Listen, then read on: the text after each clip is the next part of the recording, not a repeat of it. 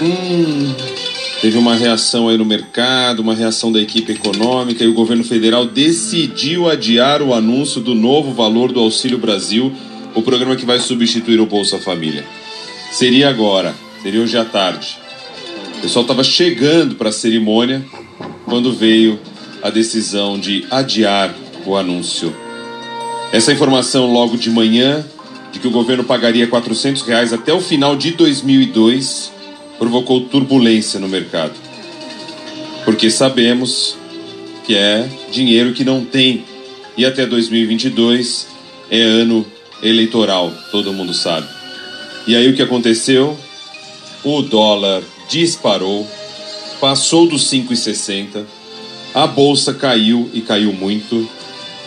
O governo, diante desta reação toda, decidiu suspender o anúncio para tentar encontrar uma maneira de alcançar esse objetivo sem ferir a lei de responsabilidade fiscal. Resumindo tudo, para a gente tocar o programa, foi uma atrapalhada e ponto final.